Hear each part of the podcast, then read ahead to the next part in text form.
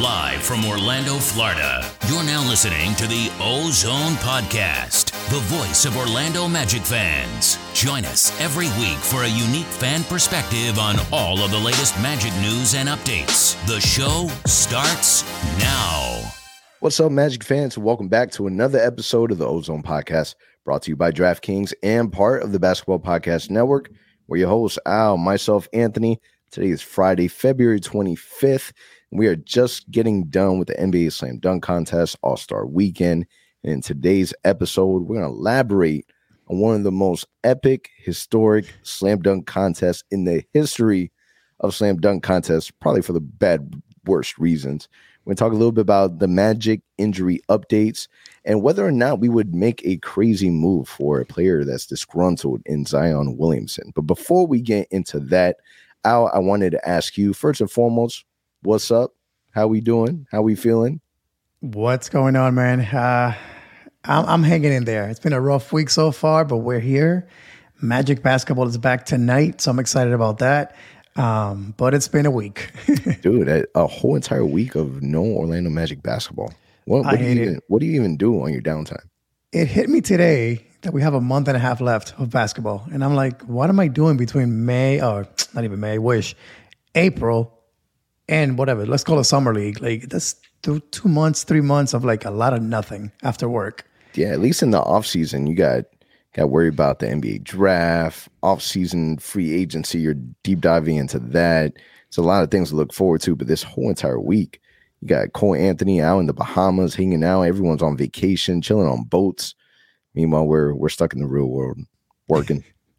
That's it. working, working, dealing with the uh with the uh corporate America stress.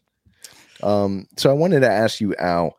Uh, today we actually we we saw a social media post by um, you know, TNT that I guess Shaquille O'Neal had Tracy McGrady on one of his podcasts, and they were having a uh, disagreement in their standards of MVPs and how MVPs are chosen exactly. Now, the question was asked, you know, should an MVP only be considered if the team performs at a high level, or should players from teams fighting for a playoff spot be considered as well? So I guess the debate what between Shaquille O'Neal and Tracy McGrady is that Tracy McGrady felt as if he should have won MVP back in 2003 because he was putting up crazy amount of numbers. Uh, they were also the Magic were what a six, seventh seed at that time, and he feels as if him being able to push that team forward and you know put up the big numbers and also be able to get a playoff spot that he should have won MVP, but instead it was given to Tim Duncan. And he felt that if you were to remove Tim Duncan from that team, you know, they still would have been a playoff team without Tim Duncan. But if you remove Tracy McGrady, then the Orlando Magic wouldn't have been a playoff team. He felt like he should have been the MVP. What are your thoughts on that? Do you feel as if that's kind of the the way that the correct way of looking at it when it comes to MVP? So I, am actually with T Mac on this one. Um, when I think of an MVP, if you think of the words, right, most valuable player, that to me means the most valuable guy to any team in the league. So it's become in recent years the team with the best record, a top three seed. That's become kind of a standard. Like, okay, well, this guy's putting up, putting up amazing numbers, but their team is in the eighth seed or the ninth seed or not even making the playoffs. So we should not consider them. And I listen to a lot of podcasts that ESPN guys do and, and all the dudes, uh, the athletic and things like that. And that's a standard. Like they always look at that way. Are they one of the top three seeds? Are they one of the top contenders teams? But I agree with T Mac. Like, what if you don't have that star player? T Mac example. What if T Mac gets hurt halfway through that 03 season? The Magic would have been probably in the bottom of the East easily. Um, let's think back to a few years ago when KD left the Warriors. Steph was playing, and he by single handedly pretty much carried that team to a, a play-in tournament, uh, a seed. Are you telling me that Stephen Curry doesn't play that season? The Warriors do the same? No. And he was getting triple teamed, all that good stuff. So I agree with T Mac. It should not be a standard to say, okay, this player's having an amazing season, but he's not winning. So let's go ahead and not count him, not, not consider him to be an MVP. I mean, think of LeBron James Again, he plays for the Lakers, so, so two stars helping him out. It's easy to be a top seed team when you have help, when you're putting up big numbers, but you got help helping you out. But imagine how hard it is when you're getting double team, triple team every single night, and you're still doing it, and you're still finding a way to help your team get to the playoffs. So I see Shaq's point of view, but if you ask me, you also got to understand it's an individual award. It's not meant to be a team award. Um, so that's that's my take. What what do you think on that? I guess it it's really in I think that that's the the reason why there's such a big debate when it comes to MVP because there's no really exact definition. It's more of um, your individual perception of it. Most valuable player could be yes, it could be literally the best player in the NBA, but the way that Tracy McGrady views it is most valuable to their their team. So I kind of understand Shaq's point because the way that Shaq explained it is all right. Well, you take him, you, you know, Tim Duncan. Yeah, he may have had uh, Manu Ginobili, may have had Tony Parker. You remove them, and and Tracy McGrady, he's trying to explain like they will still they still have those players, so they will still make the playoffs. But Shaq is like, nah, because you take away Tim Duncan and Manu Ginobili wouldn't be as effective, or Tony Parker wouldn't play as great as he does without being able to have a player like Tim Duncan that is you know, causing a lot of the attention and making those players better. Um, I think that Tracy McGrady, there's a lot of um, he he believes that he deserved more, rightfully so. Mm-hmm. Tracy McGrady really had a bad hand when it comes to the players that he played with, whether it's due to injuries, whether it's due to moves, whatever it is, because you you you're talking about one of the best players to ever play the game but he really didn't make it far. The farthest that he's ever gotten in the postseason was with the San Antonio Spurs. Yeah. So I, I get it. He's saying that in the 2003 team, it was really just him. You know, just him is Darrell Armstrong. It's uh, uh, Mike Miller. It's was, you know that's uh, a, the same year that we had Shawn Kemp on the team. Uh, it's it's I I get what he's saying. At the same time, is you know, it's as the most valuable player, you got to make the players around you better as well. True. The, the thing is, like, I, I feel like sometimes people, again, some players don't have that benefit of the doubt. Like Allen Iverson, he never really played with another star. Like, imagine if Allen Iverson got a chance to play every night with T Mac on his team. Automatically, they're going to be the top seed in the East pretty much every single year they play together. And now he's putting up 30 points a game or 28 points a game the two of them will be considered MVPs every season because that's just they're going to win and they're going to put up numbers. Kind of like when again back to the Warriors days when KD and Steph played together. It wasn't fair. Like they're going to be a top seed in the West every year. They're going to put up 30 points a night. Just got to decide: do we give it to Steph or do we give it to, to KD at that point?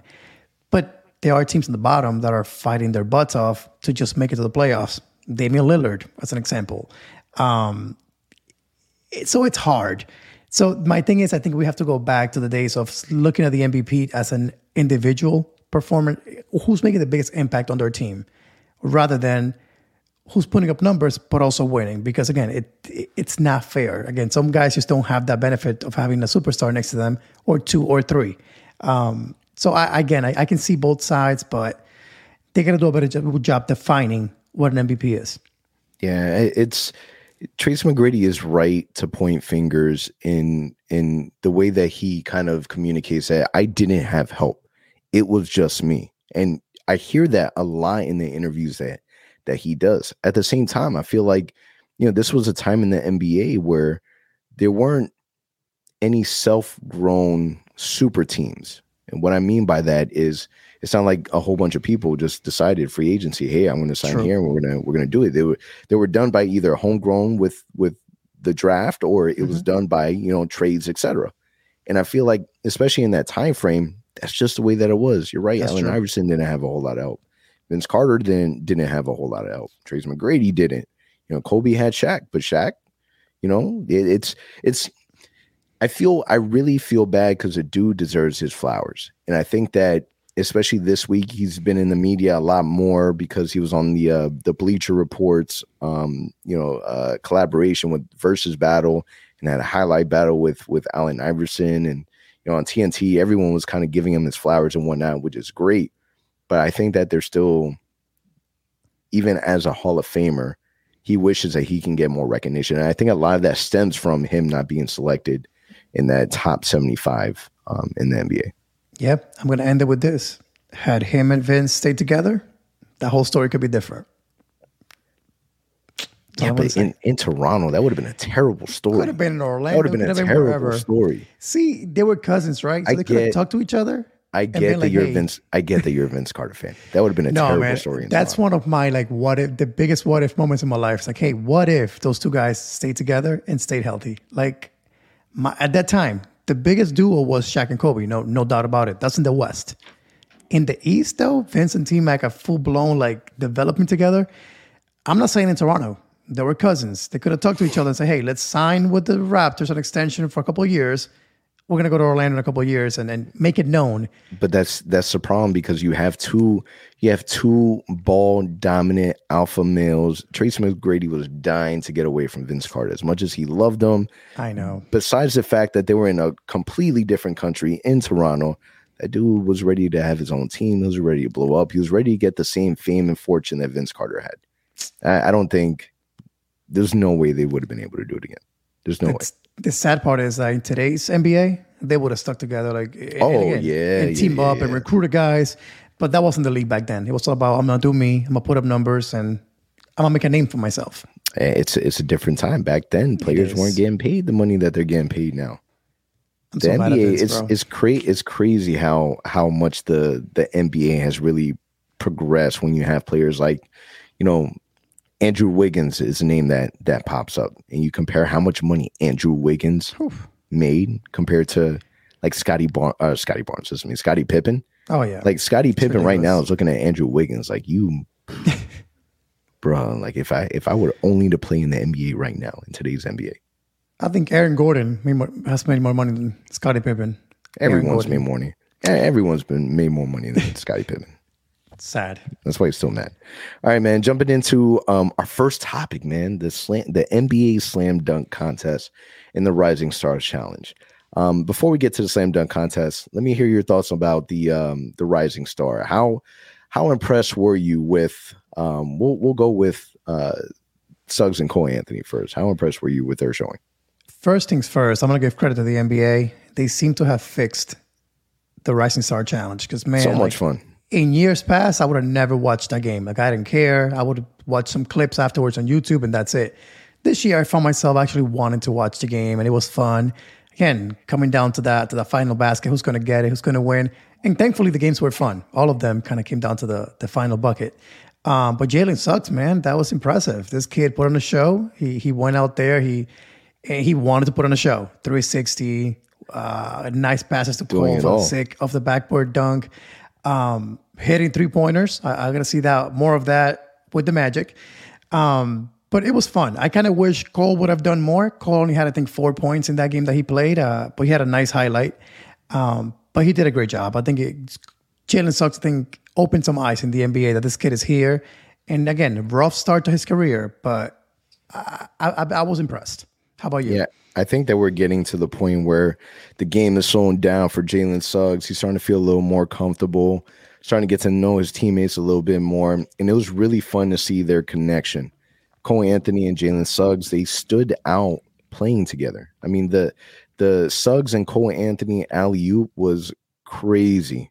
I'm laying down, I'm watching it, and the minute that happens, I'm I'm getting hype. I'm jumping, I'm running around. My wife is like, What what everything okay? I'm like, no, everything's not okay. We're on the map, baby. And just like the excitement, man. If you're not if you're not watching and not getting excited, if that doesn't excite you, I don't know what does. Everyone is looking at you know Suggs and Cole Anthony at that moment. It's like, damn, man, they the Magic might have something going. And I think that you know that was a really great statement to make because although it was a Rising Stars challenge, this is this was an, an opportunity for them to be able to to market themselves, showcase themselves, and for a player like Cole Anthony that wasn't a part of it last year to be able to see him in that environment, I thought was really fun, and and they did their thing, man. It was it was really exciting to see them um, play well. Yeah, I think anytime that you, you can go to an All Star weekend, be surrounded by superstars, all of a sudden you come back home thinking, man, like I was with LeBron James. I was out there with all the superstars. I was Yeah. good enough to be there. Like you come back with that confidence that you can do Yeah. greater things. So now, now with that confidence being so high. So I think that was also another highlight for me and, and wanting to see those young guys out there. It's because now they can bring that home and hopefully that will impact their game and say, hey, I'm good enough to be in this league. I'm good enough to be on this team and, and be a leader in this team. So let's see if it translates in the last 22 games of the season. But again, for sure, that Friday night was exciting, uh, especially when Jalen Suggs, again, he, he really put on a show. Yep. And then uh, Franz Wagner, um, what it, it's it's crazy how much people really are sleeping on Franz Wagner, from the commentators to the the amount of um, the amount of time that he played to the the amount of times that he was even past the basketball. Like I felt like he had to create, you know, his, his own work while he was on the floor, and the the commentators couldn't even pronounce his name right or confuse him with another player. Um, but for for what you saw, what do you think about Franz? It, I think it's not his style of game. So it reminded me of summer league. Summer league, exactly. It's a pickup game. You go up Absolutely. and down, and you figure it out on the fly. The moment you tell Franz, go out there, grab the ball, pick and roll, you pass it to, uh, uh, to the cutter as an alley oop, he'll execute that 100% of the times. Or stay in the corner, but keep an eye and cut and get a layup. The point guard will get it to you. He'll get that done. In this type of games, it's just go up and down and do what you need yeah. to do. That's not his game. Um, but it was kind of weird that the coach kept sitting him out eh, at the end of the games. It was a weird rotation. Like the G League kid, I forgot his name, got a lot more run than Franz Wagner did. Enough for nothing, man. Franz Wagner is the leading scorer uh, out of the rookie class right now by total points, by points per game, and even ESPN put uh, one of those um, one of the things on the screen, one of the overlays, saying that he was the second leading scorer out of the rookie class. I'm like, who's number one? Show me that's Franz. So why why you guys have him a second? So it was just kind of like total disrespect from the rotation to the the way that they would call it saying his name. It was just weird, but he won the game. He won the game. Unlike unlike Jalen Suggs, he he hit his free throws and and he won the game. You know, honestly, I think that for Franz, he really really doesn't care, man. He's he's he happy that he's getting the recognition for it. Um, again, yeah, you mentioned it. It's not his style of game of of just playing a, a, a scrimmage in a sense. Franz has to be exactly. one of the best players to not do the best in scrimmage games, exhibitions game, mm-hmm. exhibition games. Um, and he views these these games as as you know, I'm I'm I'm really going to go out there and, and ball out for the games that do count. So it, I I still think that was really fun for them to to again be out there and, and showcase. Um, what wasn't as fun? It's a slam dunk contest. I said it the, the last the last episode. All I asked was that we don't do anything cringy. You know, let's not embarrass ourselves. I don't think that Cole. Let me let me first and foremost say this. I don't think that Cole Anthony embarrassed himself. All right, I don't think that. I think collectively with the performance is what really makes uh, the NBA Slam Dunk co- contest just be as bad as it was. One, there was no, not one dunk that was considered a fifty. All right. The amount of times that it took for for Jalen Green to be able to get one dunk off and still not even complete it, had to go with something basic, I think threw a lot of people off to where it made an already a mediocre slam dunk contest worse. But really focusing on Cole Anthony, what were your thoughts on at least the creativity? Because we saw him bring out the uh the Tims he put on the Timberlands. I think that what I didn't like, or or the part that I'm kind of like cringing a little bit, was the fact that my guy, why did it take us 20 minutes to put our Tims on?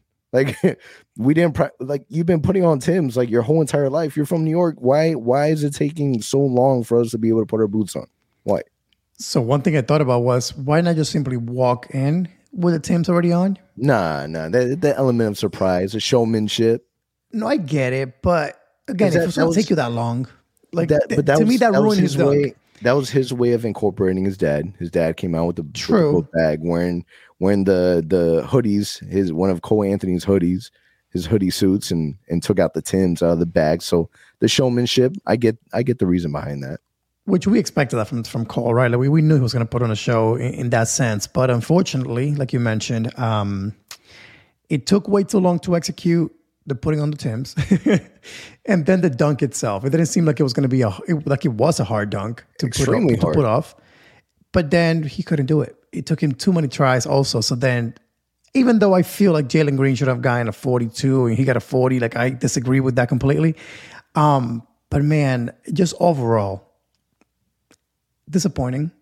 I really had high hopes. We had seen his YouTube um, clips on his dunk contest from high school. I'm like, this kid can fly. Nothing fancy. Like he was doing what seemed like simple dunks in high school, but because he jumped so high and he's so powerful, they looked good. And I think had he just done that, he would have won. Because nobody, nobody threw down a powerful dunk in this contest, and no one made it in their first attempt, it feels like. So if he had just done a 360 windmill, if he would have done it between the legs, whatever, and just finished it strong, he would have gotten a 48, 49, Yeah, 50. it didn't. It didn't seem like it didn't seem like you needed much to win Mm-hmm. the same dunk contest, and I think that that was a part that was probably the most disappointing. I will credit Cole Anthony in being the most creative because I felt that at the very least he did something that nobody has done, and I Mhm. think that that's part of the hardest part about the slam dunk contest is that it gets to a point that you have you have to be creative to be able to show at least do something that nobody has done before Mhm. and the amount of the level of difficulty it takes for you to be able to put Tim's on in the speed that he put the Tim's on. um, and then like really make a, a nice looking dunk with it. And it wasn't like a little tap in, it wasn't a little like it was he didn't get on the first try, but you know, he still was able to pull it off. I'm not a fan of the Knicks jersey, man. I'll, I'll be honest with you. The one, the one moment and chance, I get it that you're you're you're doing it to be able to pay homage to your father. I get it. That's awesome. That's amazing. I prefer if you did it in his college jersey. Has there ever been a college jersey worn for a slam dunk contest? I don't think so. I don't think so either. Maybe maybe it wasn't able to. I don't know. I got I got to do a little research on that. But um, I wasn't a fan of the fact that he wore Knicks jersey. I get that it, it's homage to the dad. I get that you know you're from New York. I get that you're you're you're putting on Tim's on and and I get all of that. That all in my mind makes sense. But as a Magic fan, as someone that cares about the city, as someone that understands the magnitude of being able to see our jersey on the big screen while millions of people are watching this on live TV, I felt like it was a missed opportunity. It was. I honestly did. I honestly did. I was not That happy was a- about it at all. that was a big miss for me. And also, why did you go left handed on that windmill first attempt of the Tims? I think if he would have gone right handed, he might have finished in his first try. I know he's a good left handed dunker, but again, I don't understand that. That's your weak hand. Like, why why go that way? My, So- my my dog is ambidextrous. He can do it with the left. He can do it with the right. Trying to make it a little harder. I get it. well, I'm starting my petition since now, February 25th, 2022. Jalen Suggs, next year's dunk contest, and he will do better. That's It's all. crazy because the two guys that you and I um, didn't think would make it past the second round, not only made it to the second round, but Obi Toppin was was the winner. And if we if we can just comment on Obi Toppin real quick, why is it that every single dunk seems so soft, like soft? dude, you're what is he? 6'10? 6'9? This dude was barely getting to the rim. Like, what the hell? Ain't you known to be a powerful dunker, like a, a high leaper? And here you are, barely grazing the rim on this dunks. Li- listen, listen, listen, listen. I participated in one slam dunk contest, one in my whole entire luxurious basketball career. In your I backyard? participated in one. No, like a real, like a real slam dunk. I still, I think I got the tape still. I gotta see that. I probably still have the tape. I gotta find it. Like a real. I'm sorry. was- we gotta see that on YouTube. It was a high school basketball tournament out in Utah. I participated in it. It was after some of our games, and I participated in. Granted, in this tournament, there wasn't a lot of people that could dunk. I was able to dunk. I wasn't an in-game dunker, but I was able to dunk. I didn't do that great, but but I am five foot 11 and a half. My man is a lot bigger. I expected for at least like make noise with the ram. I don't, I don't know. I thought that there was there was a lot of there's a lot of disappointment, man. Weak- I, I expected so much. Like like you were supposed to come over and, and watch the same dunk contest with with me and a couple other people. And like we created like a, a, an event. I, I feel embarrassed that I brought out I brought out this this nice projector Dude. screen. We got we got food. We got the fireplace going. All for for for that. There's a lot of effort. There's a lot of effort put into the slam dunk contest for a disappointing showing. It's funny you mentioned that very quickly. So I couldn't make it to, to, to your house that night. So my mother in law stayed over, the same mother in law that went to the game last week with me. And that wasn't really planned. So we felt bad kind of leaving her by herself. So we go to my sister's house instead. They're all trying to watch like a U, U, UFC fight and all these things. And I'm like, listen, guys, it's the dunk contest. Like, I'm watching this. So the whole family, my mom, my sister, the whole family's now into it. I'm like, you got to watch this kid from Orlando, Cole Anthony. Like, watch, it's worth it bro, what a disappointment. Like everybody kept looking at me like, this is what you made us wait three hours for. Like they watched the entire Saturday night events waiting for the dunk contest. And I'm like, oh my goodness. Quick stat seven out of 25, the first attempt, uh, the first round of dunks. That's how many tries it took. Seven made in 25 attempts. Like that, that's just ridiculous to me. Like I've never seen anything like it. Yeah, honestly, the bad. the amount the amount of media attention that they got from the slam dunk contest, of just how bad it was from you know Stephen A. Smith to to the the amount of comments that, that were said in social media.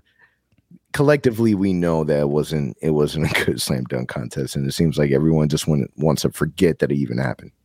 So one thing I heard over the weekend, um, No Dunks podcast, um, they were talking about like how do you make it better? How do you fix a dunk contest? And a really cool idea that they came across was you offer one million dollars to the winner. Two, in every rookie contract, it's in writing. If you make All Star Weekend, whether it's a Rising Star cha- uh, Game Challenge, if you make it to any event in All Star Weekend during your rookie contract, and we ask you to join the dunk contest, you cannot say no. Like it's part of your contract as a rookie.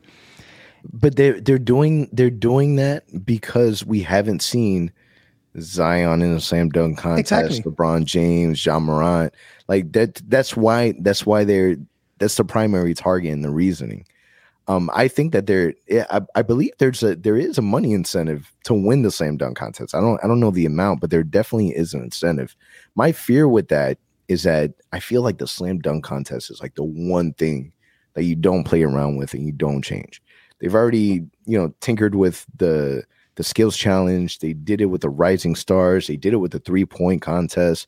You know, with the Mountain Dew basketballs, the, green basketballs that they were shooting. They've they've already they've already made adjustments there. The slam dunk contest, my opinion, is that one thing that you shouldn't change. Just out of nostalgia, tradition, all the greats that that have you know done it before. Um, but there there gets to a point where we were already saying that the slam dunk contest is dead. Mhm. You know, it hasn't been good for a very very long time. And then in comes Aaron Gordon and, and Zach LaVine, and they you know blow it out of the water, Crazy. and it becomes literally one of the best slam dunk contests we've ever seen. But now we're we're at the point where Aaron Gordon's pissed off, so he's never going to do Yep. another one. Thank you NBA. Zach LaVine already got his chip, so he's fine. And it's like, who do we have now?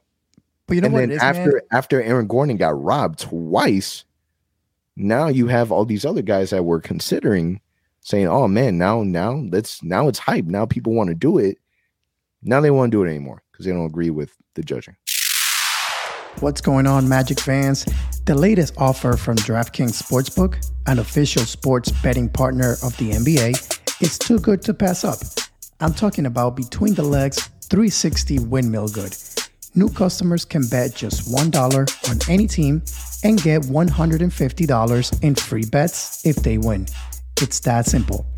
If Sportsbook is not available in your state yet, you can still take a shot at a big payday. Everyone can play for huge cash prizes with DraftKings Daily Fantasy Basketball Contest. DraftKings is giving all new customers a free shot at millions of dollars in total prizes with their first deposit.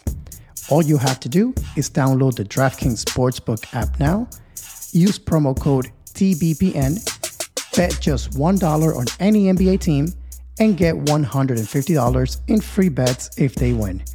That's promo code TBPN at DraftKings Sportsbook, an official sports betting partner of the NBA. 21 or older, minimum age and location requirements vary by jurisdiction. See DraftKings.com slash sportsbook for a full list of requirements and state-specific responsible gaming resources. Void where prohibited. Minimum $5 deposit. Gambling problem? Call 1-800-GAMBLER. In Tennessee, call or text the Tennessee Red Line at 1-800-889-9789. In Connecticut, call 888-789-7777 or visit ccpg.org slash chat. In New York, call 877-8-HOPE-NY or text 467-369. But let me ask you this. Do you realize that, or do you know that Giannis lost a dunk contest a few years ago? In the NBA? Yeah. And no one remembers that. So people, the fear of the young, the young players what is. year was this? Ah, they mentioned it on the podcast. I don't remember the year right now on the same podcast that I'm that I'm listening to, the No Dunks podcast. But my point is, the young generation, the upcoming generation right now. There you go. The upcoming generation, their fear is they don't want to embarrass themselves. They don't want to miss a bunch of dunks like Jalen Green did. But at the same time, if you're a good player and you end up averaging 25 points a night, you, you end up winning a ring, no one's going to care. However, if you put on a show, then you do become Aaron Gordon and you make $80 million in your next contract because you can fly, because you have the branding behind you. You could become the next Vince Carter who put on a show in the dunk contest and then went on to average 26, 27 points a night and became a superstar. So, yeah, there's some risk to it. But if you do win it, the marketing behind it, the branding behind it, it's so much higher. And then if you can make a million dollars on top of it, I think the NBA need, just needs big names. Nothing against Cole Anthony and Obi Toppin and these dudes, but like you said, Ja Morant in there. Throw in there Jalen Green. I would have put him in there. He had the hype of being a dunker. He disappointed everyone. Um, Zion, you know, LeBron never did it. And he he kept promising us that he was gonna do it. Like it's that fear of becoming a meme. But again, if you are a good player, no one's gonna care. So the NBA's gotta fix that because Juan Toscano Anderson should not be the highlight that you wait for at the end of the night. Obi Toppin should not be that person either. Like it's just you gotta fix that because Saturday night, All Star Weekend, you think dunk contest every single time. And I, I don't know about you, but I really don't care anymore. Like I'm not looking forward to it anymore. Yeah, just to add real quick, in that 2015 Slam Dunk Contest, the contestants were Zach LaVine, Victor Oladipo, Mason Plumlee, and Giannis. Now, one thing that I really did like about the Slam Dunk Contest was how much heat, no pun intended, they were giving Dwyane Wade for his bad judging.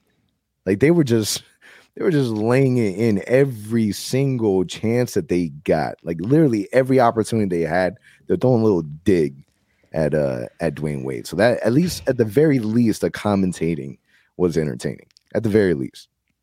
Don't remind me, bro. Don't remind me. I know. Now, now a lot of people's concerns was that you know Cole Anthony, um, you know, may have hurt his thumb, um, in in the slam dunk contest. So it was nice to see that he didn't hurt himself and he's doing all right. He showed multiple different videos of him moving his thumb. So he he wanted to prove like, hey, I, I know that wasn't a good showing, but I'm okay. I didn't hurt myself in the process. Thankfully, because we all, all Magic fans on Twitter were like, really? They're showing you hurt yourself in the process.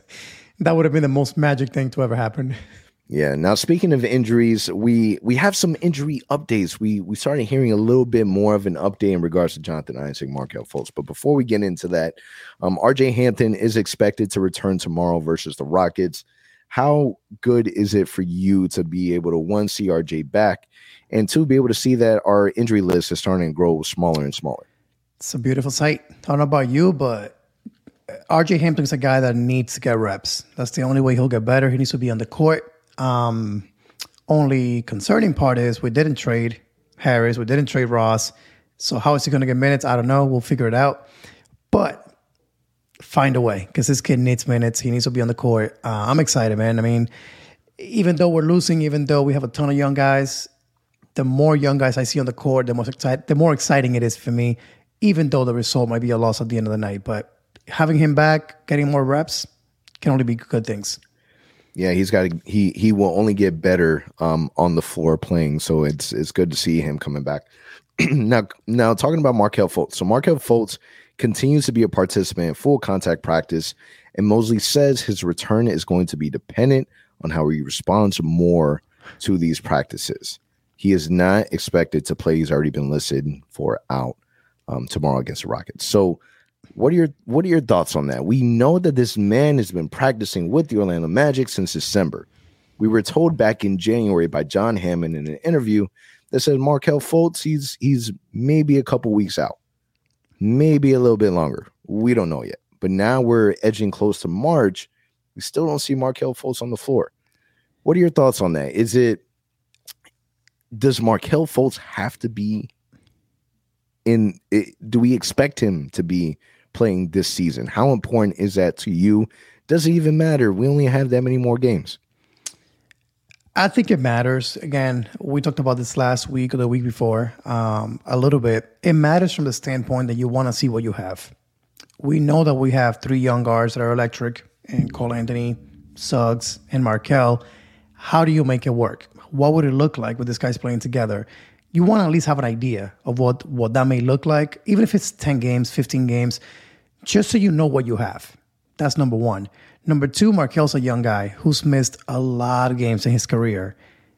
Much like what we said about RJ Hampton, he needs reps. He's a good player, solid player, but he's not even close to what his, his finished product will be. He's still developing and learning the game in the NBA, so he needs to be on the court. Number two. And the number three thing is man, this kid is healthy. We know it. We all know it the embarrassing thing is, I mean, to this day, the fan base cannot get a real update. Like what John Hammond said back in January was in an interview, in a radio interview, that only a few of us that are really diehard Magic fans got to listen to. If you're a casual Magic fan, you have no clue where Markelle Fultz is still, or that he was supposed to be back four weeks ago. I think, and I don't know where, where Jeff is. They usually talk to the media once a month, once every three months, something at the deadline for sure. They're not talking to anybody and it's just kind of weird to me. Um, but to answer your question, yes, we will see Markelle. We, we keep hearing now that he's closer, that he's in practice. They're finally acknowledging that, or the coaching staff is. That's different. I just cannot comprehend why he's not there tomorrow. I think we all expected it to be after the All Star break. Most Magic fans did. And the fact that he is not, it's just kind of like, why? What are you waiting for? We're playing three home games between now and Wednesday perfect time to slowly bring him in. 10 minutes tomorrow 15 on monday. He's at home. I cannot see the reasoning behind it. What are your thoughts on all this? It was weird because when they first initially reported it you know first and foremost it's good to hear that we got some communication from it. Got it from mosley. Personally i would prefer if it came from the front office but we got some type of communication. What i don't like about the communication is that it tends to just sound like talking points, and it's the same. It feels like the same talking points that we've been hearing since the la- like it feels like we've been hearing the same talking points that we've heard for the last six months. That's what it feels like. All right. This time it was a little bit different because it used different verbiage. And the verbiage that really stood out to me was markelle Fultz participated in full contact practice, but Fultz is also still working on his conditioning and really on how he responds to the next couple of practice will determine you know, when he'll return to the floor. So it, it sounds like we know that it, it, it just at this point it's not injuries. We know it's not injuries. It has to be something more. And that more is conditioning. So I guess in that sense, I get it. It does feel now as if we're a couple games, like literally it could be any day now that we hear or we see the, uh, an adjustment in the injury report. We see that he's questionable. We see that he's ready to play. We get that it's any day now. It's just a little weird that it's not this game. Like, why isn't it like, dude, we haven't played basketball in a week. Exactly. Everyone's on vacation. Like, um, what's the difference between this week and next week? Like, I, I just wish, I wish I knew the the criterias. And obviously, we're not anyone to force these teams to say, "Oh, we have to do this, so we have to tell you that." So eh, I'm at least grateful that now we're hearing the words conditioning, and, and conditioning is the reason why Markelle Fultz isn't playing. So at the very least, you know, that's that's an upside. That's an upgrade. Yeah, but I mean, like you said, he's been practicing with the team since December. That's what we heard, right? That he joined the team in LA. What's going on? Like three months and still not enough conditioning for for Markelle. Like again, people have said on Twitter multiple times, it's, it's tanking. You know, you don't want to have Markelle come back and maybe start winning some games. You kind of ruin your chances. But like me and you have talked about already, it doesn't matter, man. Whether you end up with the first, with the worst record or the third worst, at the end of the day, those lottery balls, the way that the NBA has made it, it's so it's not so bulletproof anymore. Anyone can drop, anyone can go up.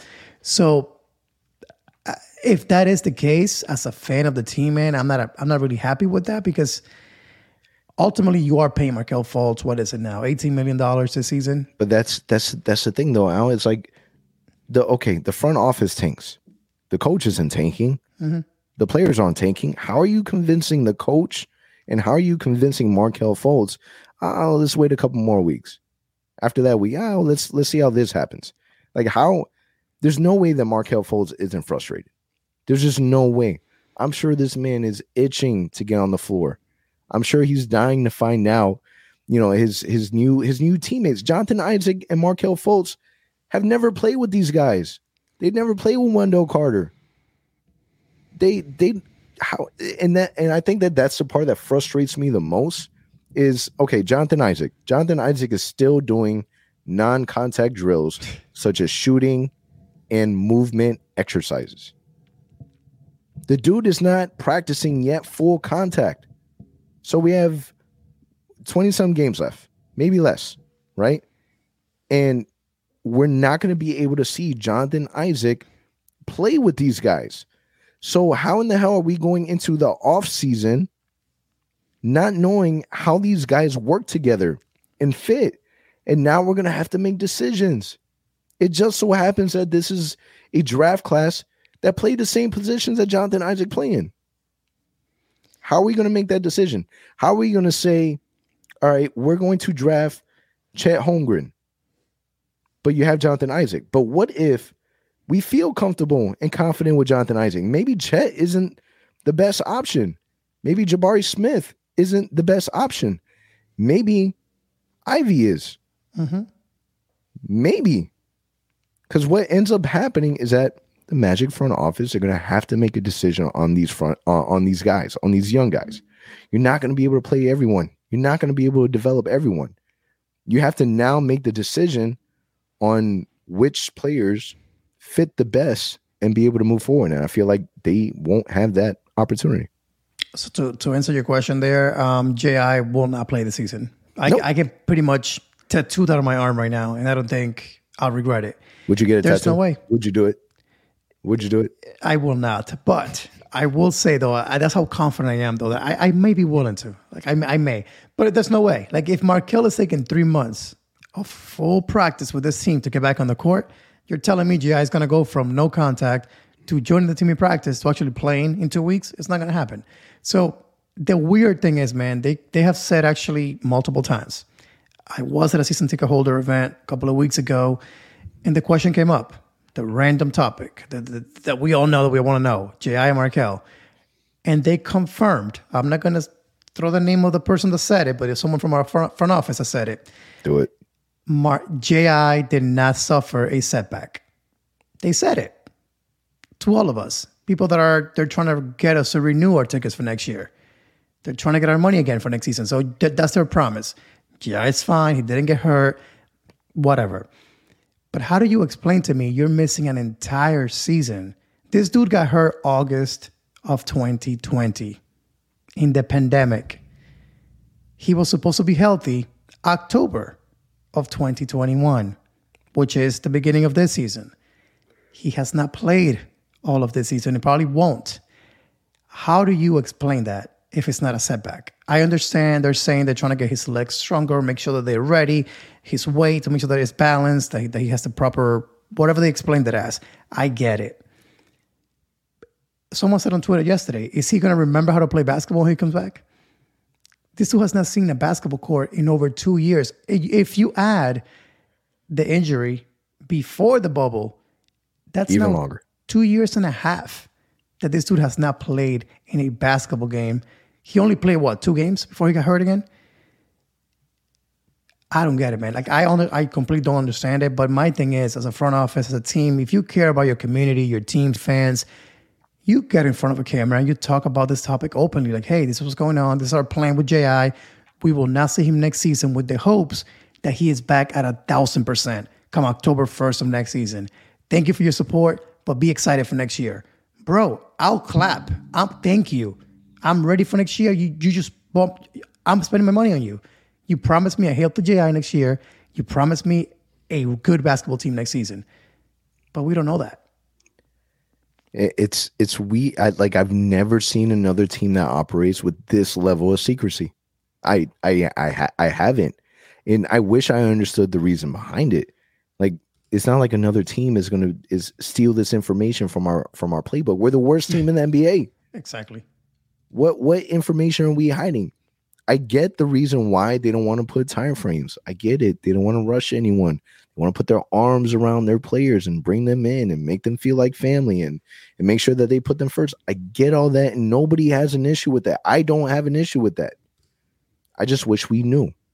Jonathan Isaac. So if if right now we're looking at Markelle Fultz, Markelle Fultz is in full contact practice. So he's not injured because he's in full contact practice. But now we're worried about his conditioning. Jonathan Isaac, who is not doing full contact, we're not even talking about his conditioning yet. So we got X amount of games left. We're not doing full contact yet. So that means if he did transition into full contact, then we have to wait for him to get conditioned. And who knows how long that takes. So it's it's it's safe to say, I wouldn't tattoo on my arm, but it's safe to say that no, we're not we're not going to see Jonathan Isaac this season. And no. if we do see it, surprise of the year. Nah. Surprise at of the year. At this point, man, at this point, there's no way. I really believe there's no way. We, the season ends, I think, is April 10th. That's a month and a half from now. That's six weeks. Again, Markelle's been practicing for two months and then more than that. And he's still not back. So I don't I don't see it. And again, that's okay. It is okay if you tell me that to my face and tell me, yes, this is why G.I. is not back. But tell us something. Because like at this point, we've been waiting for this for the entire season. And it's been rough, man. It's been a lot of losing in there.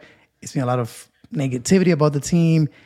And now we're dealing with our cornerstone, like really our cornerstone player in JI that we we just don't know where he is. We have no idea. that and but that's that's what I understand. Your your cornerstones are Markelle and Jonathan Isaac, and again, you have no idea how they would play I'm not talking about data. I'm not talking about analytics. I'm talking about using your beady eyes to be able to see how these guys play together. Wendell, Chuma, Suggs, Franz, Cole, Markelle, J.I. How do they play together? We have no idea.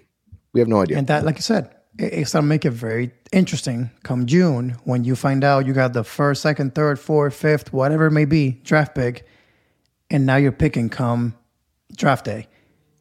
What do you do? Okay, I get it. You get the best player available. I get it. That's what the Magic always do. But how do you make it work? Because this top pick is going to get minutes. The same way that Jalen Suggs getting minutes this season, and, so is Franz. They're going to get minutes. But then that means somebody's going to leave. And at this point, if you told me, like, who, who should leave?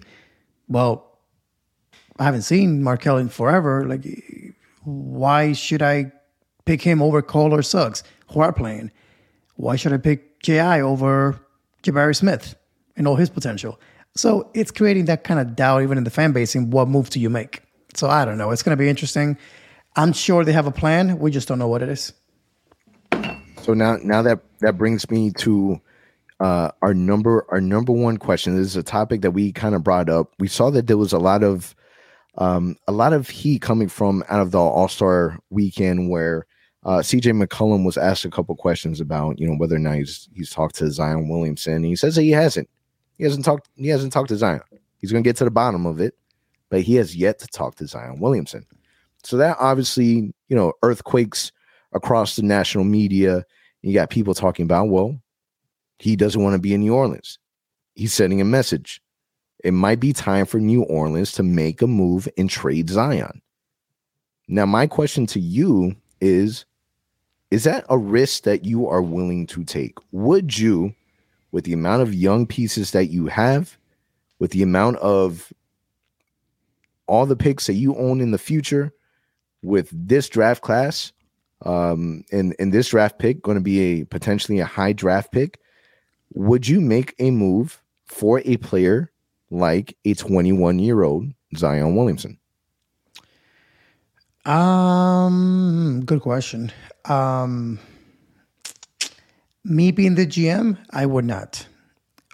Only because what I've heard, uh, what we've all heard, is that he wants to be in a big market. He wants to be in New York. He wants to be in LA.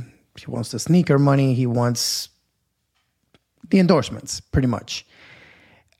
So with that, be that's one factor. So he doesn't want to be in Orlando. That's Dwight 2.0. Two, he's been hurt probably equally as bad as JI during his time in the NBA. He showed flashes, amazing, but he can't stay healthy. Three, his weight concerns. This dude has shown that I don't know what, it, what you want to call it, but his accountability to himself, to being a professional, to being an NBA player, I don't know what you want to call it. He has not shown respect to that to that extent of saying, "Hey, I gotta, I gotta be healthy. I gotta eat well. I gotta stay conditioned. I'm making millions of dollars. 21 year old kid. It might be his age. I don't know what it might be, but he's getting killed by Charles Barkley and Shaq and other NBA analysts because of the same thing. Um, and now we add to the equation being a bad teammate.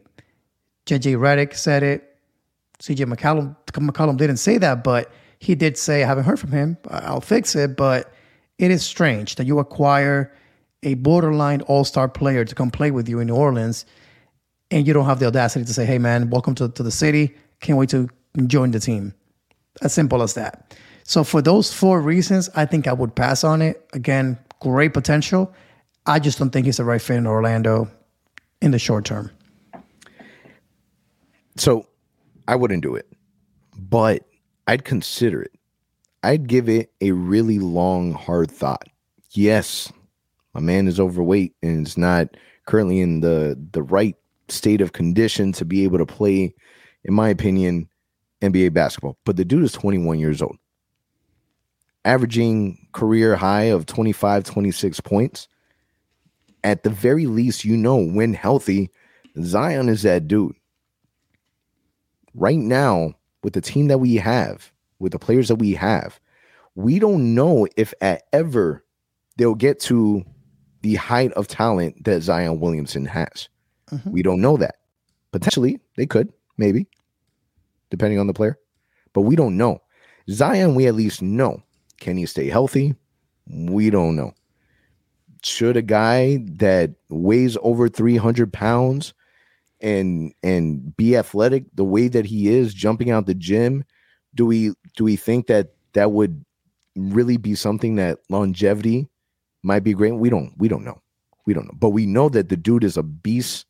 He is a monster among men. Like we know that that's Zion.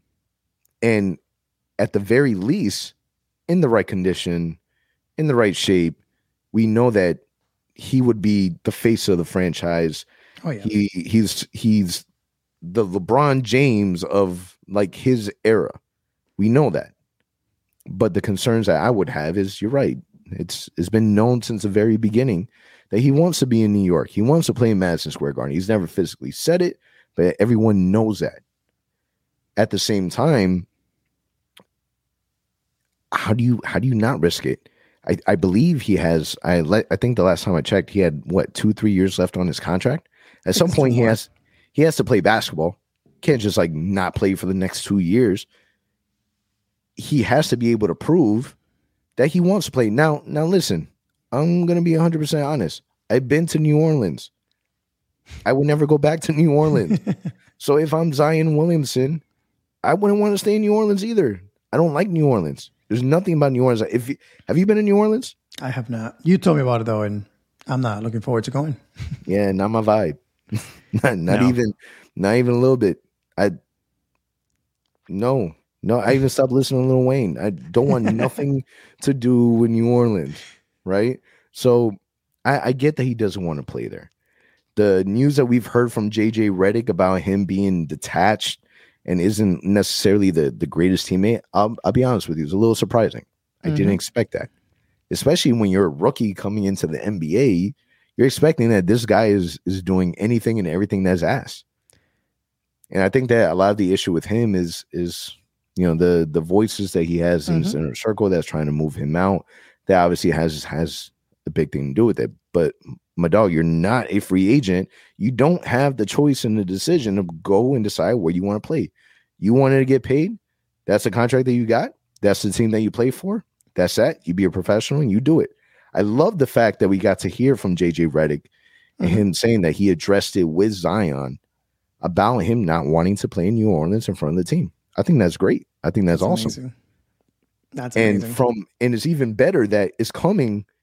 We're talking about a Duke player that said it to a Duke player. yep. You got to respect it. But I, I would take, I would take, I would honestly take a look at it. I wouldn't do it, but I would definitely take a look at it. I guess it really all depends on what you would have to give up. Would you give up a John, an injured Jonathan Isaac for an injured Zion Williamson? Oh, they're And, gonna and whatever, want, whatever, whatever package would make that work in whatever sense. they're gonna want at the very least, I don't even know, three first round picks. They would want JI. They would want probably a young guard. Is it, is it worth, is it worth the price? No, that's what I'm saying. It's not because you don't know what you're getting. And, and it reminds me a little bit of Ben Simmons, under contract, getting paid. You can't can't, can't control your destiny. Well, guess what? I'm just not gonna play. Yeah, Mental but I, I feel I feel like those I feel like I feel like those players and, it's it's probably one of the biggest debates that they've ever had was the inability to decide your freedom and where you're able to play. But that's just that's the way that it, you're getting That's paid millions of dollars to play basketball. That's the business. That's the way that it is. Can't do anything about it. At the same time, I feel like Ben Simmons would accept anywhere that he was traded to as long as he didn't say in Philly. I feel like that's that's the exact same thing that I'm feeling or I'm getting from Zion. He's willing to accept anything but New Orleans. Just get me So out. you know here. what? A better example for Zion might be James Harden. He literally got he literally got fat for the reason of getting out of Houston. Well, guess what? You got you got traded. In his press conference with the Brooklyn Nets, I came to the team that I wanted to come to, my number one number one on my list, blah blah blah blah blah. Fast forward, not even what, 12 months later, he gets to Philly. He forces his way out to Philly. Oh, this is where I really wanted to be. This is my number one list, my number one destination all along. I went to Brooklyn. I really didn't want to be there, but now, now I'm really where I want to be. So Zion coming to Orlando would be like a gap year, in my opinion, where he's going to play here, say the right things, maybe play well, but then ultimately want to get traded to New York at some point. So that's why I wouldn't do it. Again, the, the team that he has around him is not helping him by any chance. Um, and it's too bad, man. It's a 21 year old kid that, that could be dominating the NBA with, with LeBron getting older. The, the NBA needs a new face. John is kind of that face right now. But that could be him easily. But he's choosing to play this card and let's see where it ends. So I think collectively we we've decided and, and and understand that this really isn't about Zion Williamson. This is really about asking is it time to to trade in and get something big in return to really elevate the team that you have now.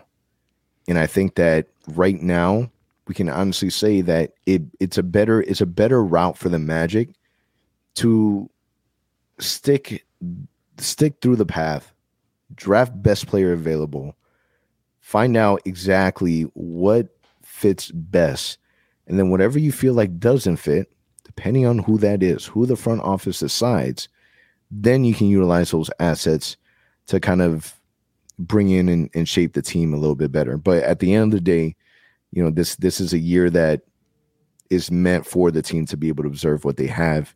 And eventually they're gonna have to make that decision. They're gonna have to make a move. They have to. It's it's at it's at that point. Like we we honestly don't even have space for vets. We really don't. Gotta make a decision. They have to. Yep. On that note, man, I, I feel I feel like it's coming. Be on the lookout. Markelle back on the floor. Hopefully that's coming sooner rather than later. Um, on that note, it's a wrap, man. Appreciate you guys listening. Catch y'all next week.